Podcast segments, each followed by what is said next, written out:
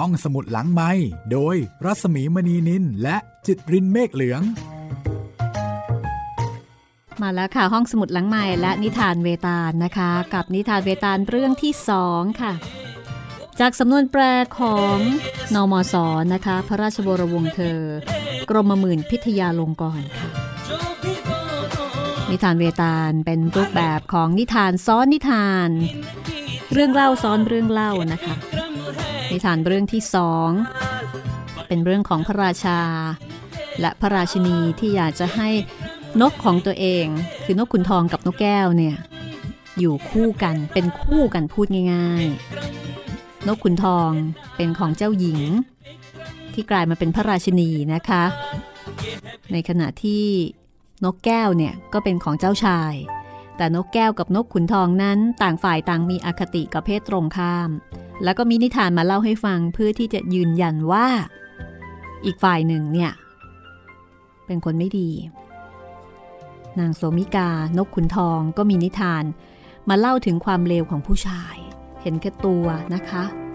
เลี้ยงไม่เชื่องอะไรทำนองนั้น ในขณะที่จุลามันซึ่งเป็นนกแก้ว ก็บอกว่าไม่จริงหรอก ผู้หญิงนั่นแหละ ร้าย แล้วก็มีนิทานมาเล่าให้ฟังถึงความเลวร้ายของผู้หญิง ซึ่งเจ้านกจุรามันเนี่ยก็ตั้งปณิธานเอาไว้เช่นกันว่าจะยังไรซะ ก็ไม่ขอมีคู่ จะขออยู่ตัวเดียวไปจนตายนะคะ แล้วก็เรื่องที่ค้างอยู่นี่ก็คือเรื่องของนกแก้วจุลามัน ที่เล่าถึงความชั่วร้ายของผู้หญิงที่ชื่อว่านางชัยสิริ ลูกสาวเศรษฐีซึ่งเป็นคนที่ เป็นคนที่นิสัยไม่ดีนะคะ ถ้าพูดสมัยนี้ก็ต้องบอกว่า เป็นคนที่อะไรล่ะ 11 อรอดออะไรทำนองนั้นแล้วนะ คือคือเป็นคนที่แหมบรรยายไม่ถูก เดี๋ยวต้องฟังเองนะคะ ก็เป็นลักษณะของหญิงอันไม่พึงประสงค์กันละกันนะคะ แต่ลองฟังดูและลองพิจารณาว่าสองเรื่องนี้ คุณฟังแล้วรู้สึกอย่างไร แต่ละเรื่อง คือเรื่องของนางนกแก้วกับเรื่องของนางนกขุนทอง กับเรื่องของเจ้านกแก้วเนี่ยเรื่องของใครมีน้ำหนักมากกว่ากันนะคะ ถ้าพร้อมแล้วเราไปฟังกันเลยกันละกันนะคะ มาถึงตอนที่ มาถึงตอนที่นกนกจุลามันหรือว่านกแก้วเนี่ยบรรยายลักษณะของนางชัยสิรินะคะ นางชัยสิริ ซึ่งเป็นลูกสาวของเศรษฐี แล้วก็เป็นคนที่ไม่ค่อยมีเวลาดูแลลูกสาว คือเป็นพ่อที่เอาแต่ทำงานนะคะ ไม่ค่อยมีเวลาดูแลอบรมสั่งสอนลูก เอาล่ะ ฟังกันต่อเลยกันละกันนะคะ กับนิทานเวตาล เรื่องที่สองแต่ว่าเป็นตอนที่ 6 ของห้องสมุดหลังใหม่ค่ะ นกแก้วกล่าวต่อไปว่า แต่ถึงกระนั้น ข้าพเจ้าก็จำต้องกล่าวว่า หญิงงามมักจะมีธรรมในใจมากกว่าหญิงขี้ริ้ว หญิงงามได้รับชักจูงใจไปในทางชั่ว แต่มีความหยิ่งเป็นเครื่องต่อสู้ป้องกันตัวได้ เพราะความหยิ่งนั้นทำให้หญิงงาม สัญญาในใจตัวเองว่า จะได้รับชักโยงไปในทางเดียวกันบ่อยๆ เพราะฉะนั้นถึงจะไม่ยอมในคราวนี้ ก็ไม่สิ้นโอกาสที่จะได้รับเชื้อเชิญต่อไป กล่าวอีกในหนึ่ง หญิงงามไม่เดินทางชั่ว เพราะมีความหยิ่งในใจว่าจะเดินเมื่อไหร่ก็เดินได้ ส่วนหญิงขี้ริ้วนั้นจำเป็นต้องชักโยงคนอื่น ไม่ใช่มีคนอื่นมาชักโยง เมื่อตนโยงแล้วตนก็ต้องตาม และเมื่อความโยงสำเร็จ ด้วยความตามชนี้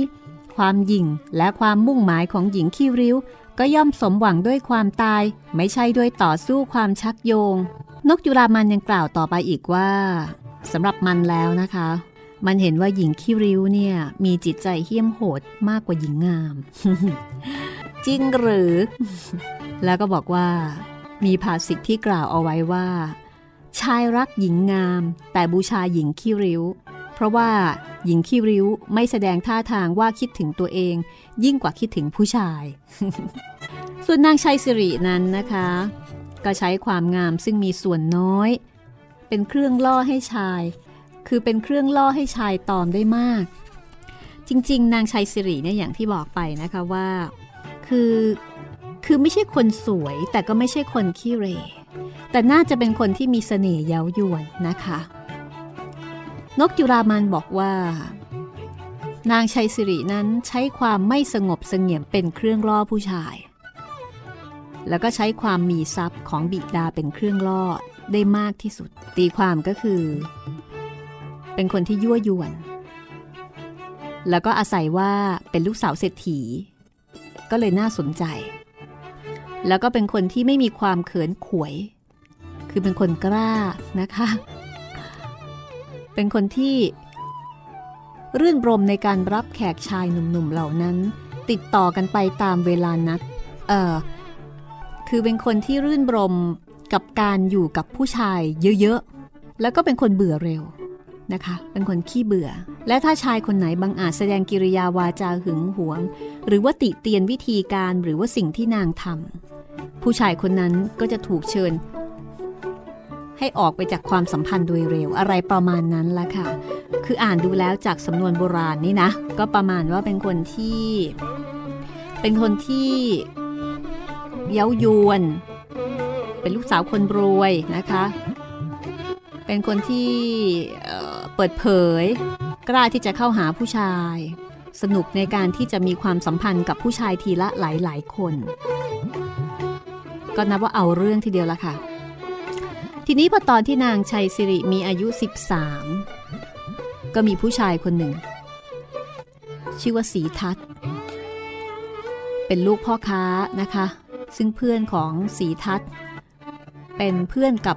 สาครทัศบิดานางชัยสิริ ก็คือพ่อกับพ่อนี่เป็นเพื่อนกัน ทีนี้สีทัศก็มาชอบชัยสิริ คือหลงรักผู้หญิง ต่อมาสีทัศนี่ไปขายขายของทางไกลหลายปี เคยรักนางชัยสิริมาตั้งแต่นางยังเป็นเด็กนะคะ พอกลับมาถึงเมืองของตนอีกครั้งหนึ่งก็ยังคงรักนางชัยสิริอยู่นั่นเอง ถึงแม้ว่านางจะมีการเปลี่ยนแปลงในหลายสิ่งหลายอย่าง แต่คนรักกันนะคะ คือคนมันรักอะ่ะไม่ว่าจะเปลี่ยนไปอย่างไร ก็เห็นเป็นดีไปหมด สีทัศก็ไปบอกกับพ่อ บอกว่ารักนางชัยสิริ อยากจะได้นางเนี่ยเป็นภรรยา ทีนี้พอพ่ออนุญาต สีทัศก็ไปหานางชัยสิริ แต่นางชัยสิริเนี่ยเป็นผู้หญิงชนิดใหม่ ที่ไม่ต้องการความเห็นบิดาในการที่จะเลือกคู่ อสีทัศไปบอกแบบนั้นนะคะ นางก็ทำทีเหมือนกับว่าตกลงทำให้ชายหนุ่มเนี่ยดีใจ แต่บอกไม่หมดค่ะ คือบอกว่าชอบ แต่ชอบแบบเพื่อน ไม่ได้ชอบแบบคนรัก คือนึกว่านึกถึงอารมณ์ประมาณว่าผู้ชายเนี่ยไปหาผู้หญิง แล้วก็ไปสารภาพรักนะคะ ผู้หญิงเนี่ยบอกว่า อืม ฉันก็ชอบเธอนะ แต่ฉันชอบเธอแบบเพื่อน ฉันไม่ได้ฉันไม่ได้ชอบเธอในฐานะคนรัก เพราะถ้าเกิดว่าชอบในฐานะคนรักเนี่ย คือถ้าเป็นคนรักจะเกลียดที่สุด แต่ถ้าเป็นเพื่อนเราก็พอได้ อ่านางชัยสิริตอบประมาณนี้นะคะ นกจุลามันบอกว่าอันความรู้สึกซึ่งหญิงมีต่อชายนั้นมีสามอย่าง อันนี้น่าสนใจนะคะ อย่างที่หนึ่งคือความรัก อย่างที่สองคือความเกลียด อย่างที่สามคือความเฉยเฉยไม่รักไม่เกลียดค่ะ ความรู้สึกประเภทที่หนึ่งคือความรักนั้นอ่อนที่สุดแล้วก็เคลื่อนง่ายที่สุด หญิงอาจจะตกสู่ความรักง่าย เท่าตกจากความรัก อธิบายว่าประเดี๋ยวอย่างนั้นประเดี๋ยวอย่างนี้ จะเอาแน่ไม่ได้ ส่วนความเกลียดนั้นเป็นของคู่กันกับความรัก ชายมีปัญญาอาจจะเปลี่ยนความเกลียดให้เป็นความรักได้เสมอ และความรัก ซึ่งเกิดแต่ความเกลียดนั้นก็มักจะอยู่ทนกว่าความรักล้วนๆจริงหรือเปล่า ใครที่เคยเจอเจอคู่ แล้วก็คือเจอแรกๆเกลียดนะคะ แล้วก็เปลี่ยนมาเป็นรักทีหลังเนี่ยนอมสอบอกว่า จะอยู่ทนกว่าความรักล้วนๆนะอ่าส่วนความเฉยๆอันเป็นข้อ 3 คือไม่เกลียดไม่รักนั้นชายผู้ชำนาญในลีลาศาสตร์ ย่อมเปลี่ยนความเฉยๆให้เป็นความเกลียดได้เสมอ และเมื่อเปลี่ยนเป็นความเกลียดแล้ว ก็อาจจะเปลี่ยนเป็นความรักได้อีกชั้นหนึ่ง เพราะฉะนั้นประเภทความรู้สึกทั้งสามก็ลงรอยเดียวกันได้ เวตาเล่ามาถึงตอนนี้ก็ทูลถามพระวิกรมาทิตบอกว่า ตามที่ข้าพเจ้ากล่าวมา ถึงนางนกขุนทองและนกแก้ว พระองค์ทรงเห็นว่า นกตัวไหนกล่าวความจริงในสันดานมนุษย์ลึกซึ้งกว่ากันแต่อุบายของเวตาลที่จะทำให้พระราชาตรัสตอบปัญหานั้นไม่สำเร็จนะคะ ระวิกรมาที่ทรงรู้ทีก็นิ่งแล้วก็รีบทรงดำเนินไป เวตาลเห็นไม่สมประสงค์ก็เล่านิทานต่อไปบอกว่าฝ่ายสีทัศเมื่อรู้ว่านางชัยสิริไม่ตกลงนะคะ ก็เดือดเนื้อร้อนใจ ตั้งใจว่าจะกระโดดน้ำตาย จะกระโดดจากยอดเขา คือจะทำอะไรต่างๆ ที่แปลกและก็โง่ รวมถึงการออกป่าเป็นโยคี ตรึกตรองอยู่นานนะคะว่าทำอย่างไหนถึงจะดีที่สุด ครั้นมีเวลาตรึกตรองมากๆ ก็ได้ความคิดว่า ขันติเป็นธรรมะอันประเสริฐ จึงบังคับตัวเองให้ตั้งอยู่ในขันติ ไม่ช้านานก็สำเร็จสมประสงค์ คืออดทน อาจจะรวมถึงการตื้อด้วยมั้งคะ อดทนอย่างมากนะคะ อดทนจนกระทั่งวันหนึ่ง นางชัยสิริในใจอ่อน แล้วก็ยอมแต่งงานด้วย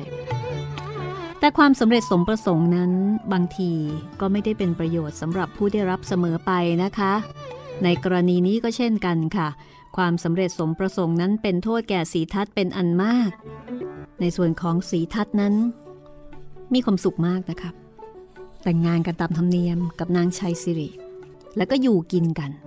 เหมือนกับสามีภรรยาโดยทั่วไป ข้างฝ่ายนางชัยสิริเมื่อแต่งงานกับสีทัศน์ได้ไม่นานค่ะ ก็เบื่อสามี คือสามีนี่รักนางมากนะคะ บางทีเนี่ยรักมากเกินไป ก็อาจจะน่าเบื่อมั้ง โดยเฉพาะกับนางชัยสิริซึ่งเป็นคนขี้เบื่อแล้วก็ขี้รำคาญนะคะ คือเป็นนิสัยของนาง ทีนี้พอเกลียดสามีแล้วเนี่ย ก็หันไปใคร่ครวญหาชายหนุ่มเสเพรคนหนึ่งซึ่งไม่เคยรักนางเลย คนเราก็แหมมักจะเป็นอย่างนี้เนาะไปรักมักจะไปรักคนที่เขาไม่รักฝ่ายสีทัศผู้สามี ยิ่งเอาอกเอาใจเมียเท่าไหร่ เมียก็ยิ่งแสดงความครึ่งโกรธ เมื่อสามีหยอกเย้า เมียก็ทำท่าทีหมั่นไส้ พูดล้อก็เห็นไม่ขัน คือทำอะไรก็ผิดไปหมดนะคะ ไม่ถูกใจ บรรดาเพื่อนๆ ก็ว่ากล่าวทัดทานบอกเอ้ยทำเกินไปหรือเปล่านะคะ สามีก็ออกจะดีขนาดนี้ แต่นางชัยสิริก็กลับแสดงกิริยาขุนเคือง แม้กระทั่งเมื่อสามีนำเครื่องประดับร่างกายมาให้ นางก็ปัดซะ หันหน้าหนีแล้วก็บอกว่าบ้า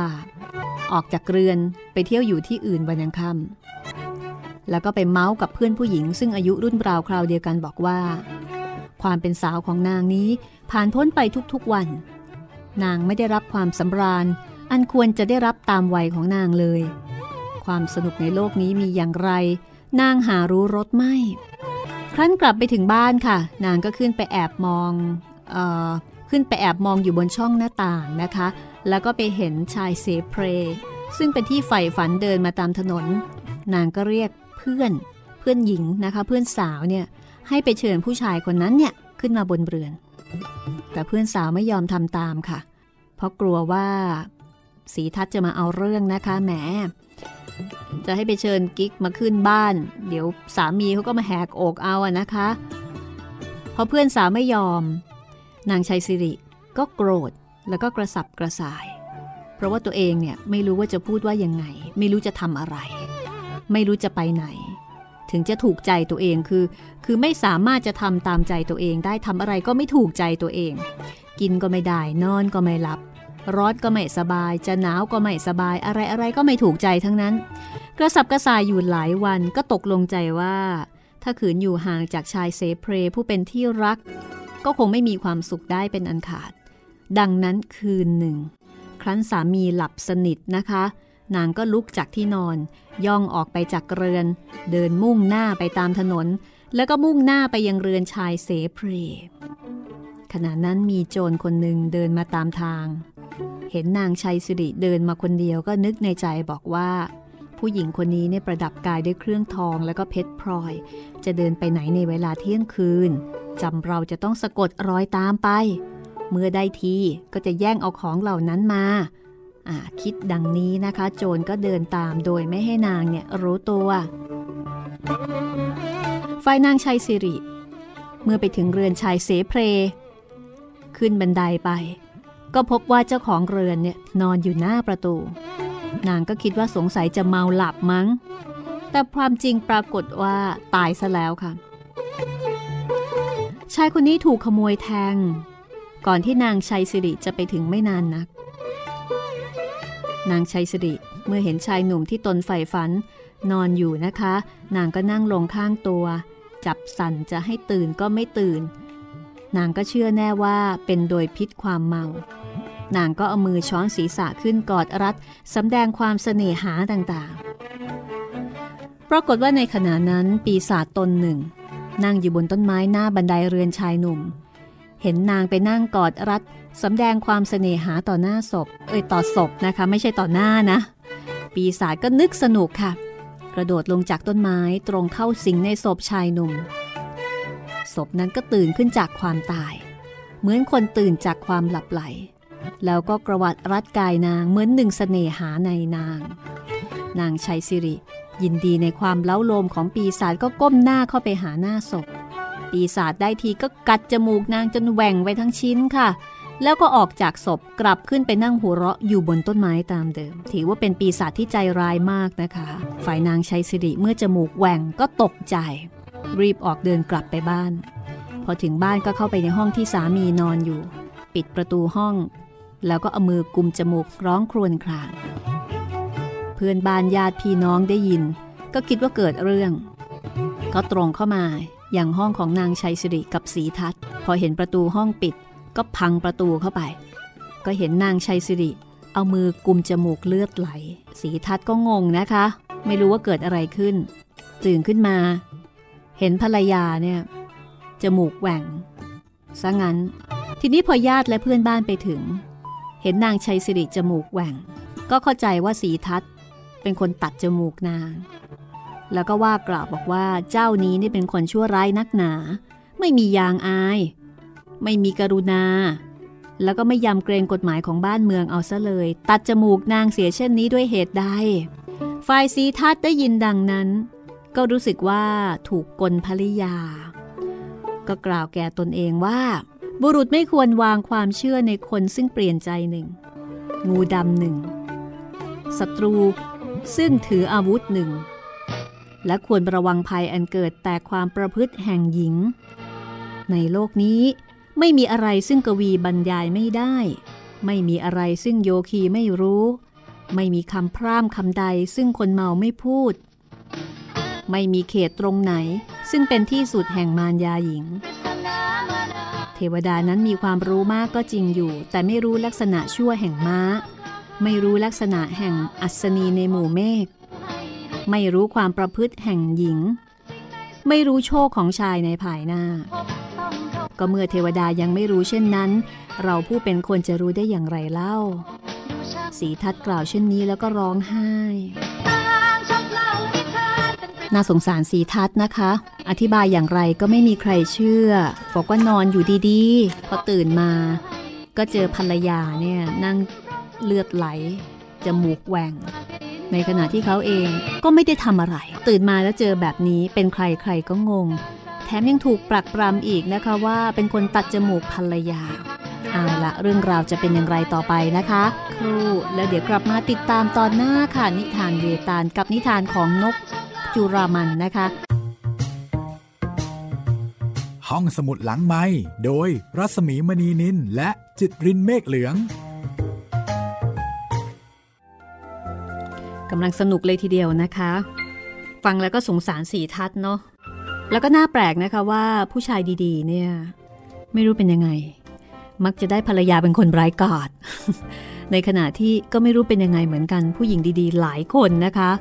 ไปได้ผู้ชายที่ร้ายๆอะ่ะอืมแล้วก็มองไม่เห็นในความดีของพวกเธอ โลกนี้มันก็ไม่ค่อยจะมีความพอดี แล้วก็ไม่ค่อยจะมีความยุติธรรมเอาซะเลย คุณผู้ฟังฟังแล้วชักจะโอนเอียงตามใครคะ ตกลงแล้วใครร้ายมากกว่ากัน นี่คือนิทานเวตาลในฉบับของน.ม.ส. นะคะ ซึ่งแปลมาจากฉบับภาษาอังกฤษของริชาร์ดเบอร์ตันน.ม.ส. หรือพระราชวรวงศ์เธอกรมหมื่นพิทยาลงกรณ์ค่ะ พระนามเต็มก็คือพระราชวรวงศ์เธอพระองค์เจ้ารัชนีแจ่มจรัสกรมหมื่นพิทยาลงกรณ์นะคะ นิทานเวตาลมีสองสำนวนแปล อันนี้เป็นสำนวนแรกที่ทำให้คนไทยรู้จักนิทานเวตาลแม้ว่า จะไม่ได้แปลจากต้นฉบับภาษาสันสกฤต โดยโสมเทวะก็ตาม แต่ว่าเป็นฉบับที่สนุกสนานเต็มไปด้วยสีสัน แล้วก็มีข้อคิดปรัชญานะคะ คือมีเครื่องเคียงเยอะ แต่ว่าฉบับล่าสุดที่ตีพิมพ์เมื่อปี 2543 ของศาสตราจารย์ ดรศักดิ์ศรีแยมนัดดา ซึ่งแปลมาจากฉบับภาษาสันสกฤตโดยตรงนั้น เป็นฉบับที่สมบูรณ์และก็ครบถ้วนตรงตามต้นฉบับ 25 เรื่อง ใช้ชื่อว่าเวตาลปัญจวิงสตินะคะ ถ้าเกิดว่าอยากจะอ่านเอาความถูกต้องครบถ้วนก็อ่านฉบับนั้น แต่ถ้าเกิดอ่านเอามันเอาสนุกเอาข้อคิด แล้วก็ไม่ได้สนใจว่าจะต้องถูกต้องตรงตามต้นฉบับเดิมของนอมศตอบโจทย์นั้นค่ะ บางคนบอกว่าอ่านของนอมศเนี่ยสนุกกว่าฉบับเดิมอะคือเขียนสนุกกว่าของเดิม เหมือนกับมีการปรุงนะปรุงรสเพิ่มให้รสชาติจัดจ้านถูกใจคนไทยนะคะ ดิฉันจะเล่าของนมศก่อน และหลังจากนั้นเนี่ยก็จะไปเก็บของอาจารย์ศักดิ์ศรีมามาให้ครบนะคะ ก็ลองติดตามดูค่ะ ทั้งนี้ทั้งนั้นต้องออกตัวก่อนนะคะว่าบางเรื่องโดยเฉพาะตอนจบเนี่ยความคิดเห็นทัศนคตินะคะ อาจจะไม่ตรงกับใจนะยังตอนจบของเรื่องนี้ดิฉันเชื่อแน่ว่าผู้หญิง พอผู้หญิงฟังแล้วเนี่ยผู้หญิงจะต้องไม่พอใจ แล้วก็จะต้องมีเคือง ว่าคิดอย่างนี้ได้อย่างไร โดยเฉพาะความเห็นของพระวิกรมาทิต ซึ่งก็คงจะสะท้อนความคิดเห็นของผู้เขียนนะคะ เพราะว่างานเขียนก็คือการสะท้อนความเห็นของผู้เขียน สะท้อนทัศนคติค่านิยม ดิฉันพูดอย่างนี้หลายท่านคงจะสงสัยนะคะว่า นิทานเรื่องนี้จะจบลงอย่างไร อะไรจะเป็นประเด็นที่เวตาลเนี่ยเอามาหลอกล่อให้พระวิกรมาทิตยอเปิดปาก แล้วก็ตรัสแก่เวตาลลองฟังดูกันละกันค่ะ เบื้องต้นไปฟังกันก่อนก็แล้วกันว่าตกลงสีทัศจะทำอย่างไร จึงจะรอดพ้นจากข้อหาตัดจมูกภรรยานะคะ ฟังกันเลยค่ะ นิทานเวตาลตอนที่ 6 ค่ะ ฝ่ายพ่อค้าซึ่งเป็นบิดาของนางชัยสิรินะคะ เนื่องจากว่าไม่ค่อยไม่ค่อยมีเวลาเลี้ยงดูอบรมลูกสาว แล้วก็น่าจะทำให้ไม่ค่อยจะรู้จักรู้ใจลูกสาว แต่ก็คงจะรักลูกสาวมากนะคะ อลูกสาวมีปัญหาขึ้นมาก็เชื่อนาง ก็ไปหาตำรวจ ตำรวจก็ให้คนไปจับสีทัศแล้วก็ส่งไปให้ตุลาการชำระความ ตุลาการชำระไต่สวนเรียบร้อย ก็พาไปยังที่เฝ้าพระราชานะคะนมสก็บอกว่าเผอิญเป็นเวลาซึ่งพระราชามีพระราชประสงค์จะลงโทษแก่ใครสักคนหนึ่ง ให้เป็นตัวอย่างแก่คนทำผิด ซึ่งเผอิญมีมากในเวลานั้น พระราชาทรงทราบเรื่อง ก็ตรัสให้นางชัยสิริทูลให้การตามที่เกิดโดยสัตว์จริง นางก็ชี้ที่จมูกแหว่งแล้วก็ทูลว่าข้าแต่พระมหาราชา เรื่องสัตว์จริงปรากฏอยู่ในที่ซึ่งควรมีจมูกติดอยู่นี้ พระราชาได้ฟังคำให้การ ซึ่งทรงเห็นแจ่มแจ้งดังนั้น ก็ตรัสให้จำเลยให้การจำเลยทูลว่าจมูกนางจะขาดไปด้วยเหตุใดเนี่ยข้าพเจ้าไม่ทราบเลย ข้าพเจ้านอนหลับอยู่ ตื่นขึ้นมาในเวลาเที่ยงคืนก็เห็นนางเป็นอยู่เช่นนี้ พระราชาก็ทรงตรัสบอกว่า ถ้าจำเลยไม่รับจะตัดแขนขวาซะ ครั้นยังไม่รับก็ตรัสว่าจะขัดแต่จะตัดแขนซ้ายด้วย ฝ่ายสีทัตก็ไม่รับนะคะ แล้วก็ไม่ขอประทานโทษ เพราะว่าเขาไม่ได้ทำพระราชาก็ทรงพิโรธเป็นกำลัง ตรัสถามสีทัตว่า คนใจเหี้ยมโหดอย่างเจ้าเนี่ยควรจะทำอย่างไรจึงจะสาสมแก่โทษ สีทัศก็คงจะอ่อนใจแล้วค่ะ ไม่รู้จะพูดอย่างไร ก็ทูลว่าพระองค์อยากจะทำยังไงก็ทำอย่างนั้นเถิด ประมาณนี้นะคะ พระราชาก็ยิ่งกริ้วสิคะ ตรัสให้พาสีทัศไปเสียบเอาไว้ทั้งเป็นราชบุรุษได้ฟังก็ตรงเข้าจับตัวสีทัศจะพาไปลงโทษตามรับสั่งสยองมากนะคะฝ่ายขโมยค่ะ ซึ่งทราบเรื่องตั้งแต่ต้นจนจบ ตามเข้าไปฟังชำระความนะคะ พอได้ยินคำตัดสิน ว่าพระราชาเนี่ยลงโทษคนที่ไม่มีความผิด ก็เกิดยุเกิดยุติธรรมขึ้นในใจ พูดง่ายๆว่าเกิดฮิริโอตปะเนาะเกิดความสงสารว่าตายและน่าเห็นใจอิตานี่จังเลย ดูสินอนอยู่ดีๆ ก็ถูกเมียใส่ร้าย และก็อาจจะหมั่นไส้ผู้หญิงด้วยแหละ ว่าไปใส่ร้ายผู้ชายจนกระทั่งผู้ชายเนี่ยถูกตัดสินเสียบทั้งเป็นเนี่ยนะคะ โจรก็เลยวิ่งแหวกคนเข้าไปร้องทูลพระราชาบอกว่า พระราชา ฟังข้าพเจ้าก่อน พระองค์เป็นพระราชามีหน้าที่ยกย่องคนดีแล้วก็ลงโทษคนชั่ว อย่าเพิ่งประหารชีวิตชายคนนี้เลย จากนั้นขโมยก็เล่าบอกว่าข้าพเจ้านี่เป็นขโมย ชายคนนี้ไม่มีความผิด พระองค์จะลงโทษคนผิดตัวอยู่แล้ว แล้วไอ้เจ้าขโมยก็เล่าเรื่องถวายตั้งแต่ต้นจนปลาย เว้นแต่ข้อที่ตนไปแทงชายเสเพรตาย อันนี้หาทูลไม่ เว้นไว้ พระราชาได้ทรงฟังก็ตรัสสั่งกับราชบุรุษว่า เจ้าจงไปตรวจศพชาย ซึ่งเป็นที่รักของหญิงนี้สิ ถ้าพบจมูกหญิงในปากคนตายตามคำของขโมยผู้นี้ ก็ถือได้ว่า เป็นความจริง และชายผู้ผัวนี้ก็เป็นคนไม่มีโทษ ราชบุรุษได้ฟัง ก็ไปทำตามคำสั่งพระราชานะคะ ไปตรวจศพชายหนุ่มตามรับสั่ง ในไม่ช้า ก็ได้จมูกของนาง เป็นหลักฐานติดไม้ติดมือกลับมาทูลพระราชาบอกว่าเจอแล้ว เจอจมูกในปากของศพ สมดังคำซึ่งขโมยทูล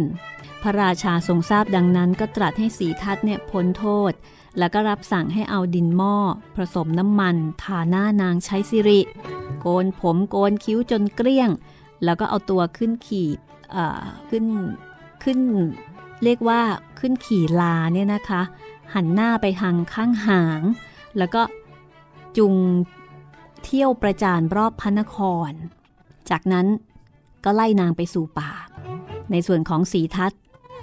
ก็ประทานหมากพลูแล้วก็สิ่งอื่นๆ ให้สีทัศซึ่งถูกกล่าวหา ให้จำเลย แล้วก็ให้พยานด้วยนะ รวมทั้งพระราโชวาทอันยืดยาว ซึ่งคนทั้งสองไม่ต้องการนั้นด้วย สนุกตรงนี้แหละค่ะสำหรับฉบับของนอมศเนี่ยนะคะ มีเน็บแนมประชดประชัน แล้วก็มีสอดแทรกข้อคิดอร่อยอร่อยต้องบอกว่าอร่อยอร่อยจริง ๆ นะ นกจุรามันก็กล่าวต่อไปบอกว่า หญิงประกอบขึ้นด้วยคุณชนิดที่ข้าพเจ้าเล่านิทานเป็นตัวอย่างมานี้คำโบราณกล่าวว่าผ้าเปียกย่อมจะดับไฟ อาหารชั่วย่อมจะทำลายกำลัง ลูกชายชั่วย่อมจะทำลายสกุล แล้วก็เพื่อนที่โกรธย่อมจะทำลายชีวิต แต่หญิงนั้นย่อมจะทำทุกข์ให้แก่ผู้อื่น ทั้งในคราวรักและคราวเกลียด จะทำอะไรอะไรก็คงจะเป็นไปในทางที่ทางความเดือดร้อนให้แก่เราทั้งนั้น อันหนึ่ง ความงามของนกประหลอด อยู่ในสำเนียง ความงามของชายขี้ริ้ว อยู่ในวิชา ความงามของโยคี อยู่ในความไม่โกรธ ความงามของหญิงอยู่ในสัตว์ สัตว์นี่หมายถึงความซื่อสัตย์นะคะ แต่หญิงมีความงาม จะหาที่ไหนจึงจะพบได้เล่า อันหนึ่ง พระนาฏเป็นผู้ฉลาดโดยมายาในหมู่ฤาษีหมาจิ้งจอกในหมู่สัตว์ กาในหมู่นก ช่างตัดผมในหมู่คน หญิงในโลก นกแก้วก็บอกว่า เรื่องที่ข้าพเจ้าทูลมานี้ เป็นเรื่องที่ข้าพเจ้า ได้ยินด้วยหู รู้ด้วยตา มาด้วยตัวเอง ในเวลานั้นข้าพเจ้ายังเป็นนกอ่อน แม้ฉะนั้นก็ยังทำให้ข้าพเจ้ากำหนดในใจมาจนบัดนี้ว่า หญิงทั้งหลายเกิดมาสำหรับทำลายความสุขแห่งเราเท่านั้นพระเจ้าค่ะเมตาเล่าต่อไปว่า เมื่อนกขุนทองแล้วก็นกแก้ว เล่านิทานของตัวมาแล้วเช่นนี้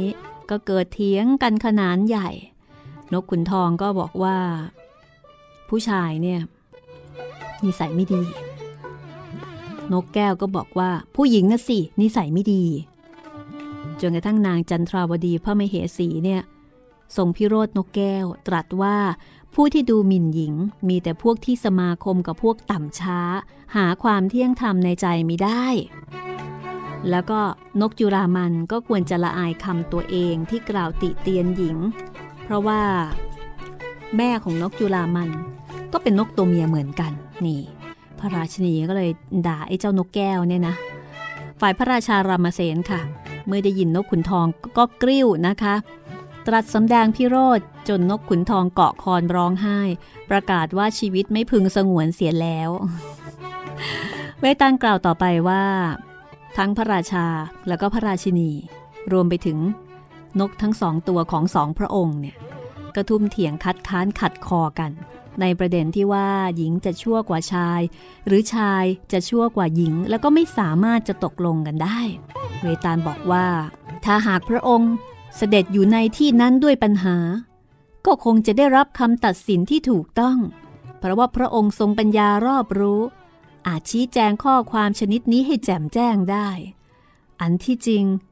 ตามเรื่องที่ข้าพเจ้าเล่าถวายเป็นปัญหาเช่นนี้ พระองค์คงได้ทรงดำริแน่นอน ในพระราชหฤทัยแล้วว่า ใครจะชั่วกว่าใคร ข้าพเจ้าเอง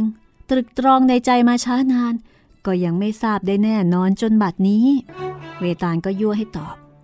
มาถึงตอนนี้นะคะ พระวิกรมาทิต ตกหลุมเวตาลค่ะ ตรัสตอบว่า ข้าว่าหญิงย่อมจะชั่วกว่าชายอยู่นั่นเอง ชายนั้นถึงจะชั่วปานใด ก็ยังรู้ถูกรู้ผิดอยู่บ้าง แต่หญิงนั้นไม่รู้ซะเลยทีเดียว โอ้โหแม่คำตอบเรื่องนี้นี่เฟมินิสต์ฟังนี่คงจะเคืองพระวิกรมาทิตหน้าดูนะคะ แต่ไม่ว่าพระองค์จะตอบอย่างไร จุดจบเหมือนกันค่ะ พ้นเหมือนกัน นั่นก็คือ เวตาลหัวเราะด้วยเสียงอันดังแล้วตอบว่า พระองค์ทรงเห็นเช่นนั้น เพราะเป็นชายดอกกระมังข้าพเจ้ามีความยินดี ที่ได้ฟังดำริแห่งพระองค์ เพราะพระดำรินั้นเป็นเหตุให้ข้าพเจ้าจะได้กลับไปอยู่ต้นอโศกเดี๋ยวนี้ เวตาลพูดเท่านั้น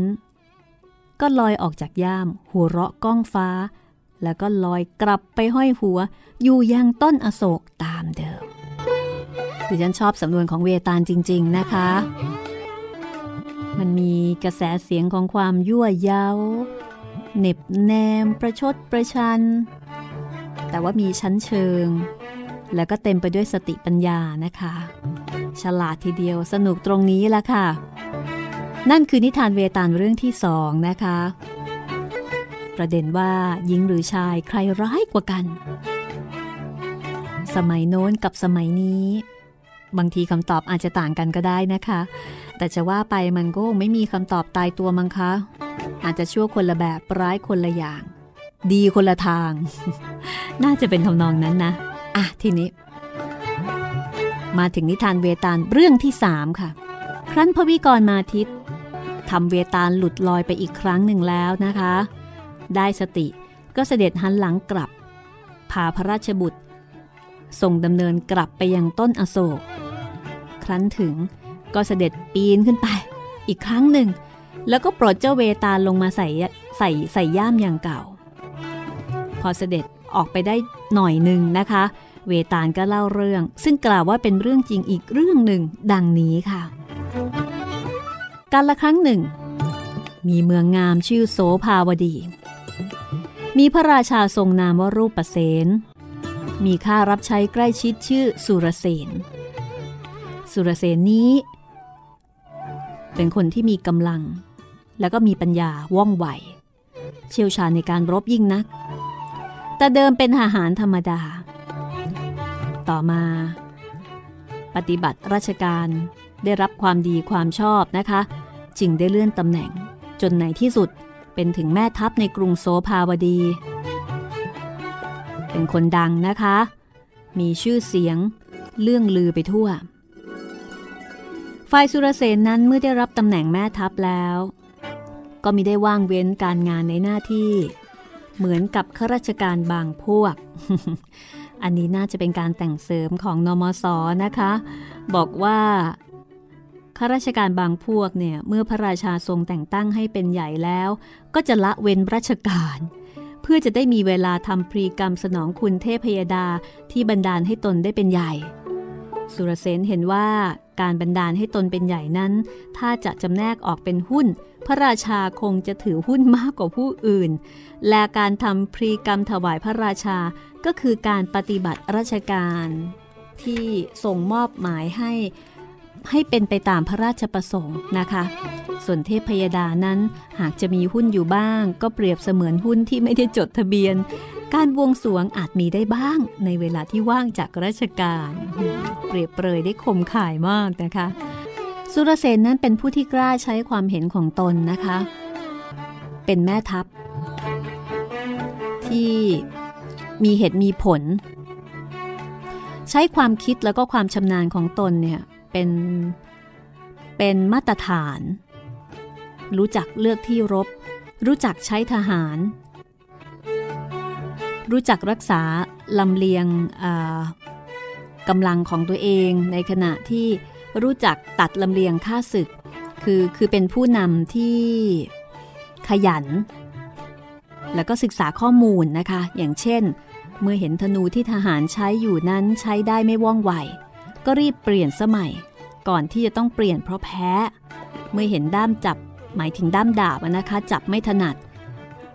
แม้ด้ามนั้นจะได้เคยใช้กันมาแล้วตั้งพันปี และคนทั้งหลายคิดว่าเป็นด้ามที่ดีที่สุด เพราะอายุ สุรเสนแม่ทัพก็กล้าเปลี่ยน คือเป็นคนที่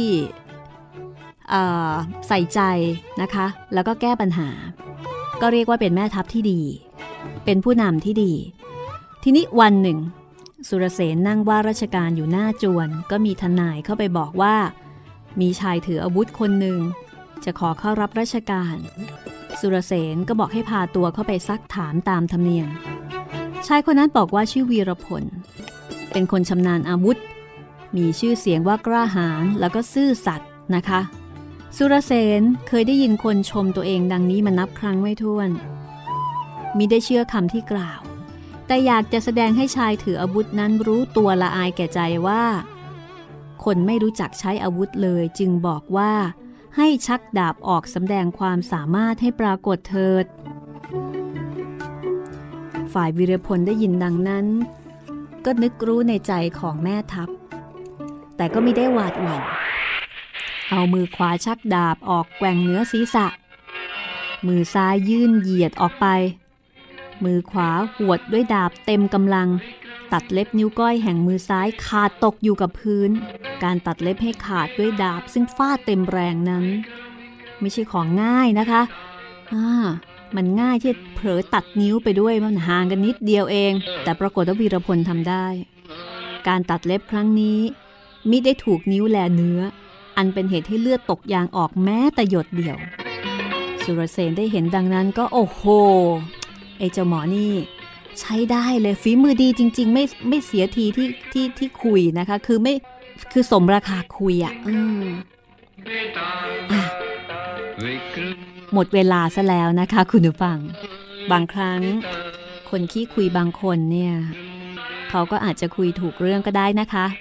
ถ้าเขามีดีจริง ๆ ตอนหน้ามาฟังกันต่อว่า